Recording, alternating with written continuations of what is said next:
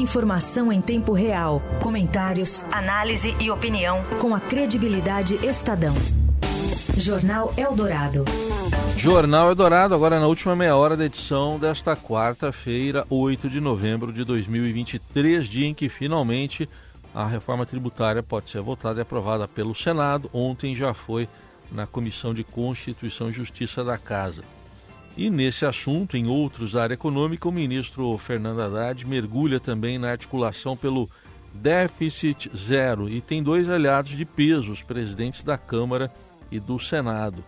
Vamos falar também sobre a expectativa para a saída de brasileiros de Gaza. Hoje, de novo, eles não, eles não estavam numa nova lista, mas tem algo, algo aí, uma expectativa por enquanto extraoficial para amanhã. E no, no Amazonas, em Manaus, a população volta a usar máscaras. Não é por causa da Covid, é por causa das queimadas. Temas para nossa conexão com a capital federal. Direto de Brasília, com Eliane Cantanhede.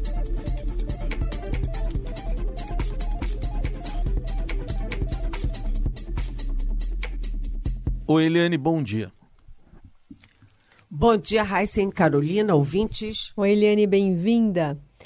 Bom, hoje está na pauta, ou pelo menos na pretensão ali, de se votar no Senado a, o texto base da reforma tributária que passou ontem com folga na CCJ depois de horas de deliberações, novas concessões do senador Eduardo Braga.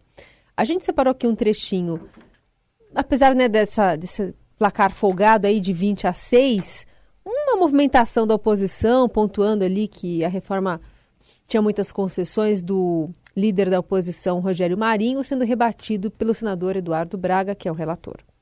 Vamos imaginar que meus três amigos aqui do lado direito todos eles sejam empresas, cada um contribua com 10.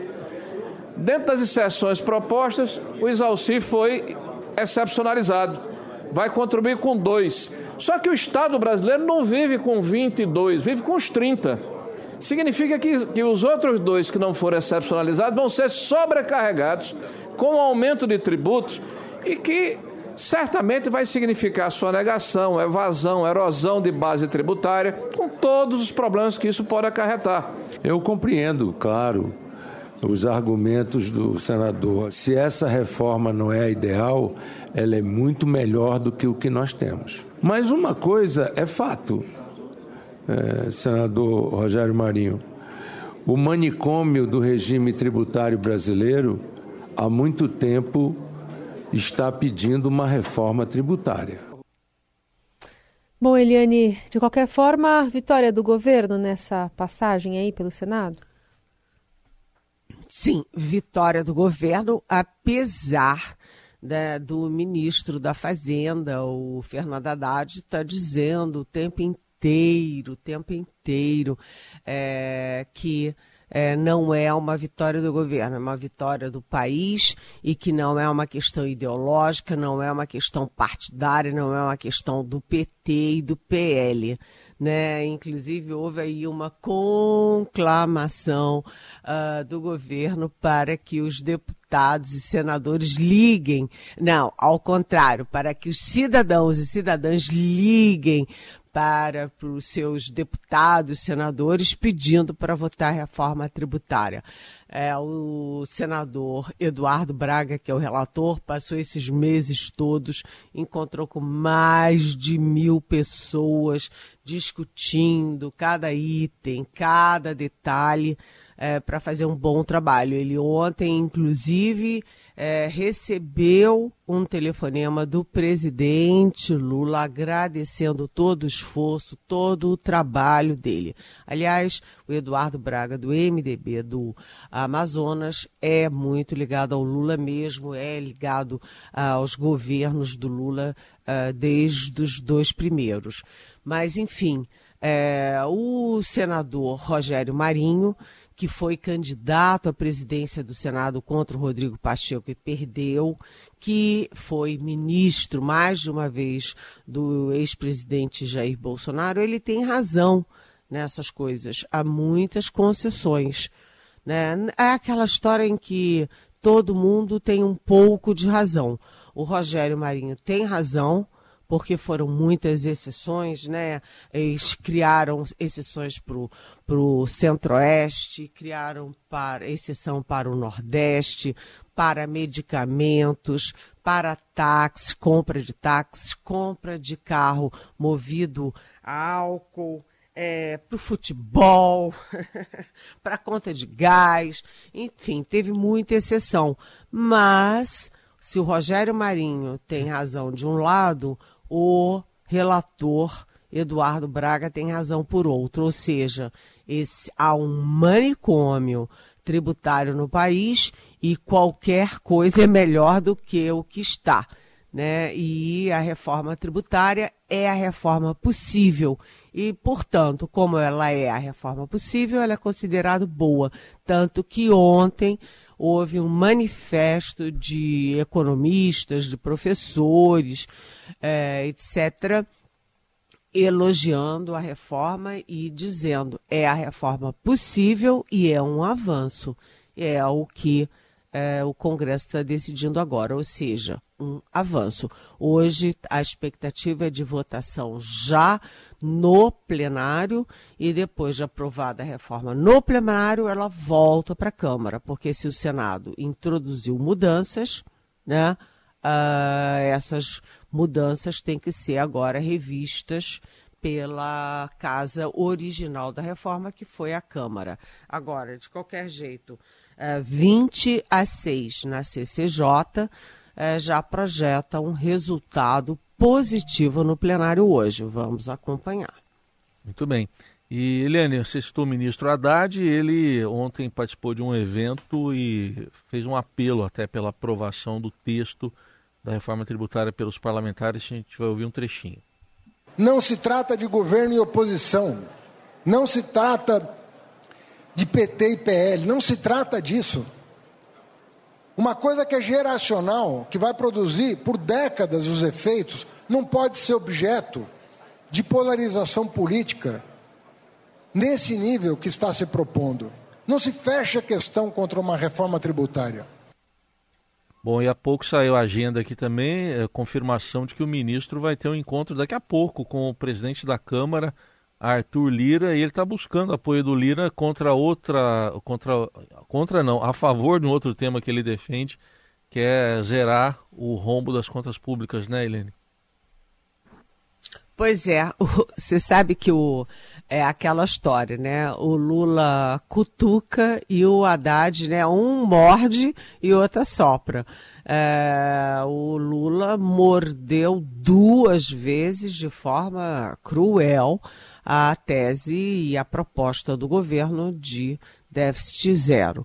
O Lula disse que não era preciso déficit zero, depois disse que é, a fazenda para fazenda uh, dinheiro bom né, é, no Tesouro e para ele, Lula, ele falou para nós, quer dizer, ele e a ala política do governo, dinheiro bom é em obra. Ou seja, o, o Haddad está na, na linha de conter gastos e aumentar a arrecadação, e o Lula está na linha de é, é, gasto, gasto e gasto. Isso é perigoso. Então, como Lula diz que não vai conter gastos. Aliás, ontem saiu corte de gastos e corte de gastos em áreas sensíveis, como educação, por exemplo. Né, uh, o Haddad tem que garantir que essa conta fecha. Então, o Haddad tem dois aliados poderosos: o presidente da Câmara, o Arthur Lira, com quem ele se encontra daqui a pouco, como o, o nosso, desculpa, Heisen já uh, anunciou, e o presidente do Senado, Rodrigo Pacheco. Porque a conta é assim, né? Ou corta ou aumenta a arrecadação, né? É um equilíbrio entre receita e despesa para dar o déficit zero. Né? Se não, uh, não, não corta né, o gasto, não corta a despesa, você tem que aumentar a receita, a arrecadação.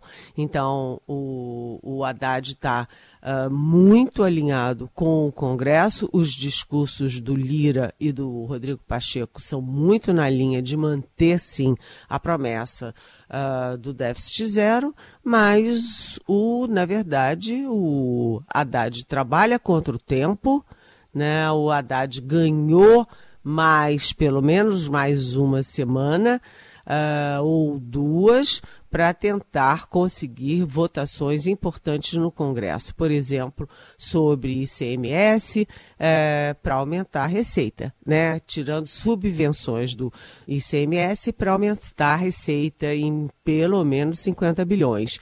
Então, é assim, o Haddad vai puxando a corda para arrecadação e o Lula está de braços cruzados esperando. Olha, ou você é, consegue ou eu dou uma canetada. O que, que é essa canetada?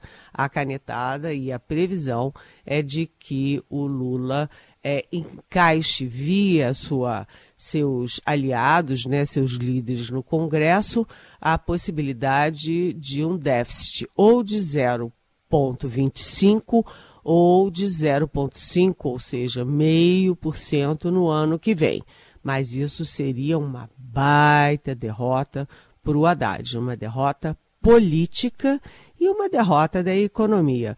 Então vamos ver quem é que ganha essa queda de braço, que desta vez não é entre governo e Congresso, é entre Haddad e Lula.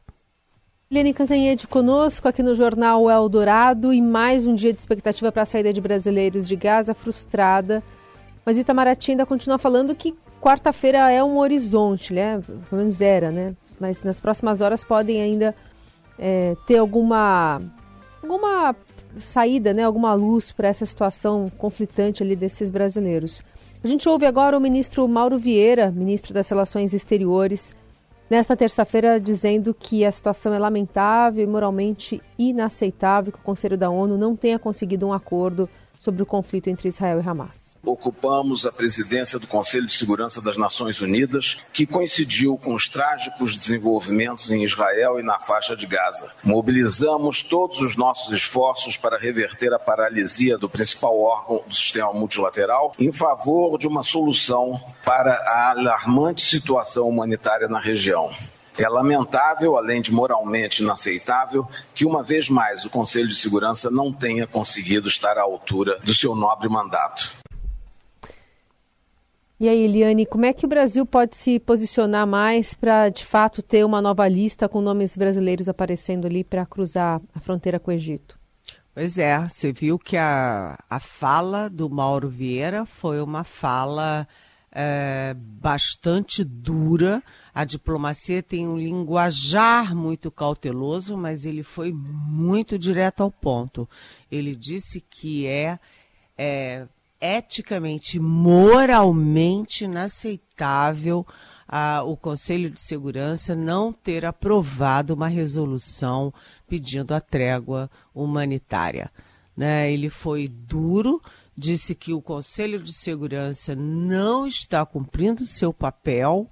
E mais, quando ele é duro assim com o Conselho, na verdade, ele está mandando um recado direto, claríssimo, para Washington, para o governo Biden, né? Porque foi exatamente o voto do governo Biden, o veto do governo Biden, que impediu a resolução brasileira é, sobre a trégua. Essa resolução é, era no sentido de o Hamas devolver os reféns israelenses é, mais de 200 reféns e Israel suspender os bombardeios em Gaza para a saída dos civis. Né? E os Estados Unidos vetaram, depois tentaram uma, uma, vamos dizer assim, uma investida solo para conseguir a mesma coisa que pedia a resolução e Israel deu de ombros para os Estados Unidos. Agora Israel está em intensa negociação com os Estados Unidos de novo. Houve a reabertura uh, das fronteiras com o Egito, mas atenção, ontem saiu a quinta lista de uh, estrangeiros saindo de Gaza, sempre prestigiando uh, americanos e europeus, e mais uma vez os nossos brasileiros estavam fora dessa lista. Há uma expectativa de que hoje seja finalmente liberada a saída dos nossos brasileiros. São 34, incluindo 15 crianças. É, e aí são três grupos: o grupo de brasileiros, o grupo de duas nacionalidades, a dupla nacionalidade brasileira e palestina, e o terceiro, que são os cônjuges desses dois grupos, os brasileiros e os que têm dupla nacionalidade. É... O Itamaraty tem sim esperança de que seja mantida a saída hoje, como o chanceler Mauro Vieira havia anunciado uh, no fim de semana. A saída deles todos até quarta-feira. Hoje é quarta-feira. Ainda um fio de esperança, mas isso não depende mais do Itamaraty e do Palácio do Planalto. Isso depende unicamente das negociações de uh, Egito com Israel, Israel com uh, os Estados Unidos. Ou seja, vamos ter que rezar, porque a situação não está mais nas mãos do Brasil, que fez tudo o que era possível. Tudo bem, a gente acompanha então todas essas negociações. E nosso último assunto, Eliane, é, vem lá do Amazonas, porque as máscaras estão de volta, aquelas máscaras anti-Covid, só que agora também são máscaras anti-queimadas. Exatamente. Eu chamo a atenção dos nossos ouvintes da Eldorado para a manchete neste minuto uh, do portal do Estadão. Eu vou ler, aspas. Governo admite que precisa planejar melhor o combate ao fogo na, no Amazonas e vai recorrer a fundo bilionário. Né? O presidente do IBAMA reconheceu né, que o Brasil precisa se preparar melhor para esses incêndios, né? Inclusive porque além dos riscos e das ameaças anuais é, por causa da seca, etc. Esse ano a gente tem mais aí uma, a, um ataque do El Ninho. Então, os rios da Amazônia estão com uma seca histórica. As imagens são sempre muito impressionantes. Rios vazios, com aquela terra seca no fundo. É, as pessoas, como você disse, Heisen, voltaram a usar máscaras e agora não é mais pela Covid, agora é pela fumaça, a fumaça das queimadas na Amazônia. E isso tem vários efeitos. Primeiro, o efeito na saúde das pessoas. Segundo, a devastação de um bioma reconhecido internacionalmente como fundamental para o planeta. Terceiro, a repercussão internacional. E quarto, os ataques que vêm e virão progressivamente dos bolsonaristas contra o governo Lula. Afinal das contas, um dos grandes problemas do governo Bolsonaro foi justamente o descuido com a Amazônia, as queimadas, a devastação. E agora o bolsonarismo está jogando isso na cara do governo Lula. É, ou seja, vem aí a, a, uma ação poderosa para frear esse avanço. Né? Uh, você vai ter que ter um financiamento extra e enorme em momento de conter gastos. Por isso é que eles vão recorrer a um fundo e não ao tesouro. Eliane Cantanhede, de olho nesses e outros assuntos, volta amanhã aqui ao Jornal Dourado, coluna que fica disponível para você ouvir em formato podcast já já nas principais plataformas digitais de áudio. Obrigada, Eli, até amanhã. Até amanhã, beijão.